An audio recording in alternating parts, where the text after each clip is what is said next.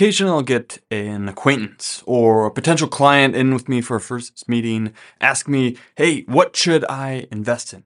Perhaps they'll show me one of their investment statements from where they currently are, you know, five minutes into the conversation and say, hey, you know, based on this, what you see here, like what changes should I make? Where should I be investing?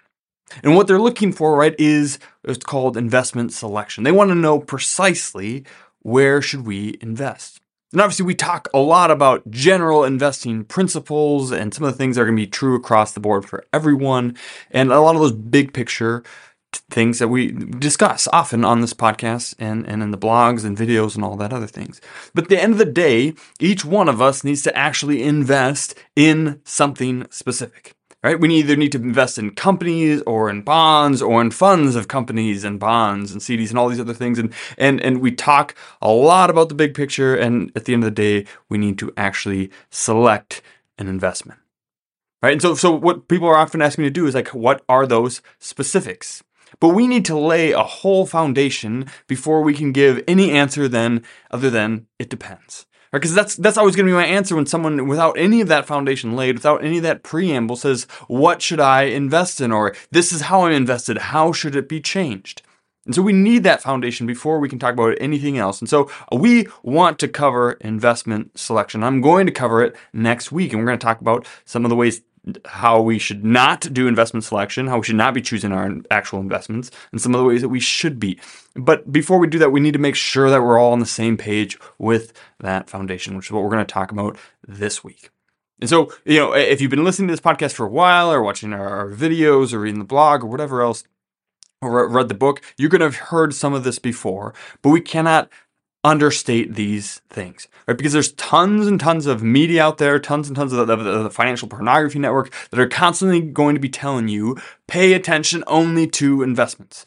Only pay attention to the investments you're selecting. That's all they talk about. All they seem to care about is which funds are going to outperform and, and the best rated funds and all these things and all of the attention. If it's not on the general market itself and on the general economy and whether or not it's going to crash or do well, it's on specific investments and which ones you should or should not be in.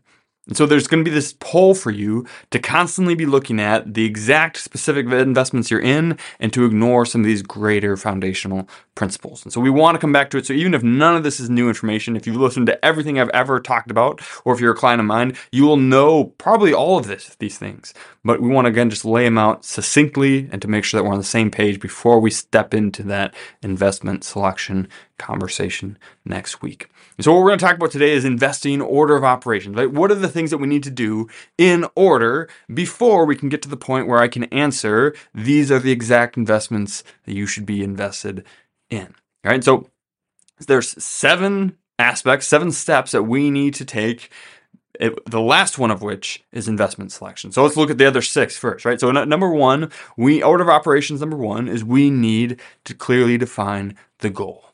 Order of operations number one is the goal, right? We must f- clearly establish what we're trying to do. What are we trying to achieve, right? Are, are, we trying to fund kids' college? Are we trying to retire with independence and dignity in five years, 10 years, 50 years, uh, tomorrow? Uh, are, are, we trying to outperform the, our friend at the YMCA locker room over the next month, right? What we're trying to do and the goal we're trying to invest for clearly matters in how we would select our funds and do all the other steps. And so we must begin with the end in mind, right? Where are we trying to go? And only then can we answer all of these things. So, and again, money is not the goal, and, nor is investing for investing's sake the goal. We don't just invest to invest. We invest because we have something out there, a why that we're trying to get to. And if we don't know the why behind why we're investing, then we're not going to be able to answer the how we should invest.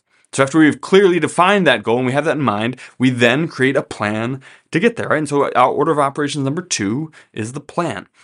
You know, a goal without a plan is just a wish. And that, that's, that statement's a little campy, but it's absolutely true. And a lot of people, they, they have what they think are goals and they have no designs, no action steps, no orders in order for how to get there. And so we need to a plan to actually achieve the goal that we laid out in step one.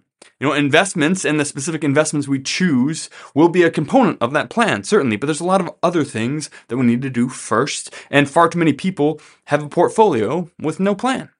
And a portfolio is not a plan, right?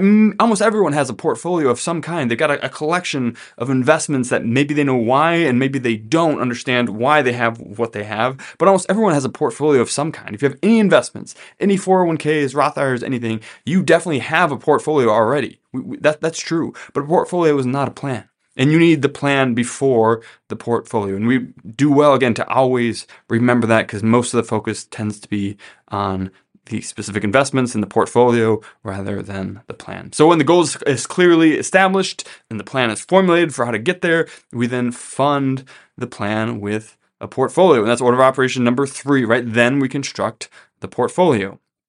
A portfolio is, right, is a collection of investments that give us the best chance to achieve our goals. Right? There's no guarantees. Uh, uh, past performance of certain portfolios or funds don't, of course, guarantee future returns.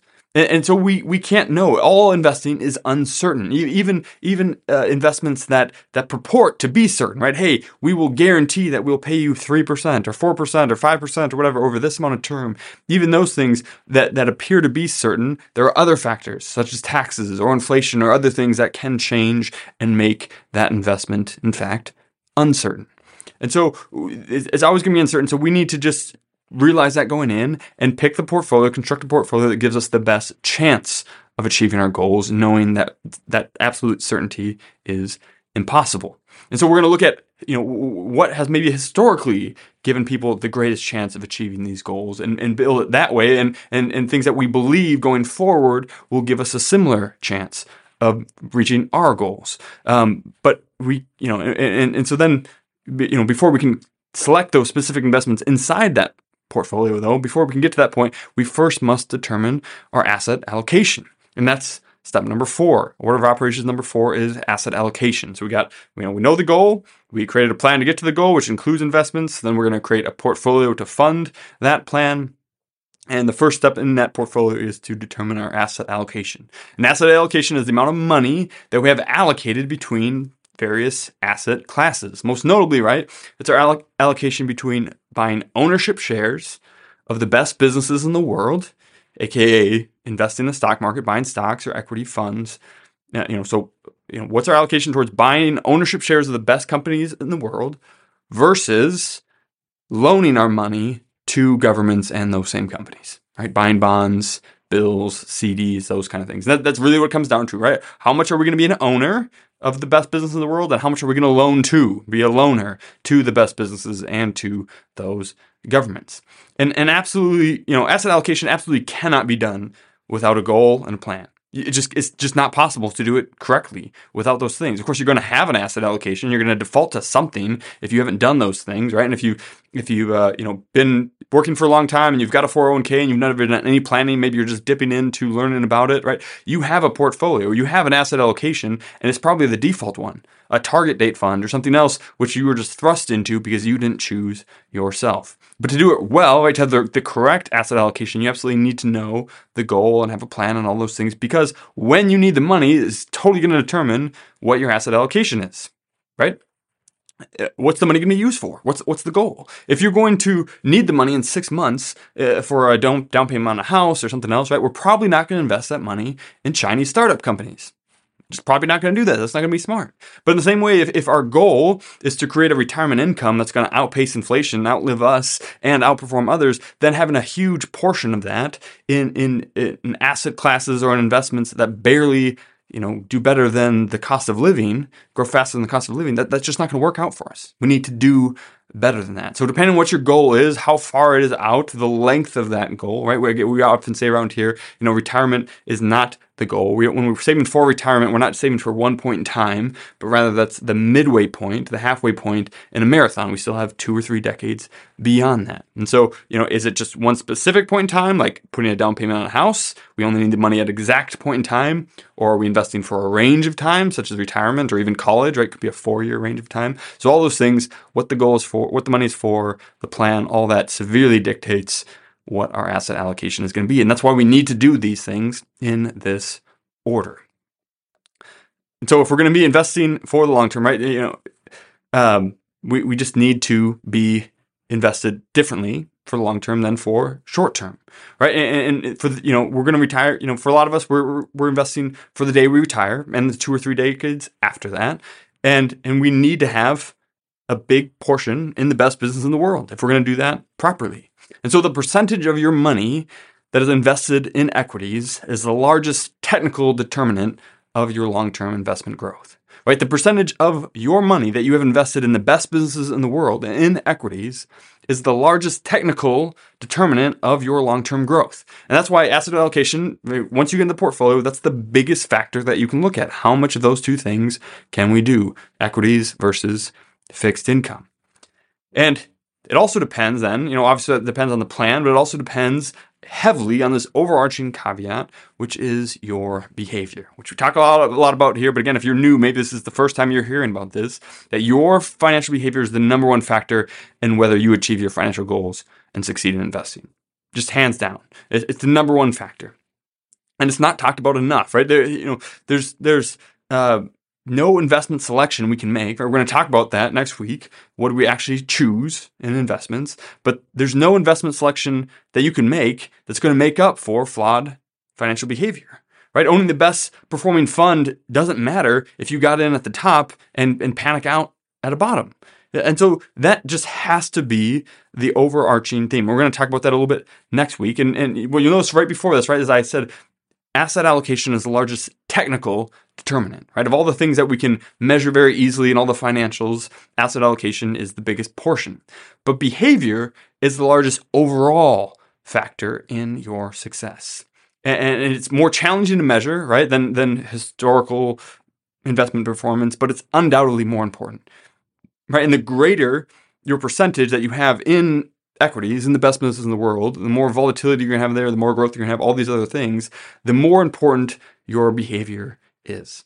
But assuming that your behavior is perfect, we, have talked a lot about this in, in other times, so I'm not going to go into too much now, but assuming that your behavior is perfect, right, and likely through the guidance of an empathetic or eh, but tough loving investment advisor, right, behavioral investment advisor, eh, assuming that that's perfect, and your asset allocation is now chosen, right? We've decided based on the plan, all these things, this is the percentage we want in businesses, and this is the percent we want in fixed income. Then we need to examine our diversification within the asset classes. Right? So a lot of people use the term diversification to mean like, oh yeah, I'm diversifying between bonds and stocks. That's not diversification, that's asset allocation. Right? That's a different thing. Diversification is then inside of your equities, inside of your stocks, and inside of your fixed income, your bonds, CDs, all those kind of things. What what is the ratio of those different things, right? Inside of fixed income, what is the, you know, I've got, you know, 20%, 40% in fixed income. Inside of there, how much do I have in long term bonds, medium term bonds, government bonds, corporate bonds, bills, CDs, all those things, right? And on the other hand, in, in, in equities, how much do I have in large companies, small companies, growth companies, value, technology, healthcare, like whatever, however else you want to parse it down. That's what diversification is. So operation number five is to look at your diversification. You can only do that after you've decided how much you want in fixed income and equities, but then you got to go down farther and figure out how much we want inside of those things. And so, you know, you could determine in your asset allocation, hey, I want 80% of my money in invested in the best businesses in the world. Okay, well, technically, you could put 80, you know, all that 80% just in Apple, and you would still be, you know, have the right amount of equities in your portfolio. But that would be dumb. It'd be dumb to have that much riding on a single company that could go broke or could go down. And so we want to diversify, right? And this is not a new concept. If you, you know investing at all, you know you need to diversify, spread out the, the risk, spread out the growth across multiple different companies, and, and you want to do that, right? So there's a lot of different companies, styles we can invest in, large, small, growth, value, etc. There's a lot of different debts we could buy, long-term, short-term, corporate, government, etc. And so we need to decide how much of each of those things do we want to do. But then still, again, you so you might think that at that point, then you would be able to choose the exact investments, but there's still one more step in between knowing how much you want in each kind of investment and choosing the exact investment themselves. And that is order of operations number six, which is fees. Right? And fees are a drag on performance, right? If you have a collection of companies that averages 10% and you have a 1% fee on that fund, you'll get 9% which is not a huge difference inside of one year, but that's a big difference over a lifetime. The difference between 9 and 10% over a lifetime adds up to be quite a bit. Now, fees aren't the only thing that matters. And there's some people that it seems like all they talk about is fees, fees, fees, fees. Get rid of all your fees. Don't pay a single thing in fees. Get the absolute dirt cheapest funds you can get. Manage them yourselves. Don't get any, you know, don't pay for anything because fees are all that matters. And that's not true. It's not all that matters, but it is important. But so, give you an example, right?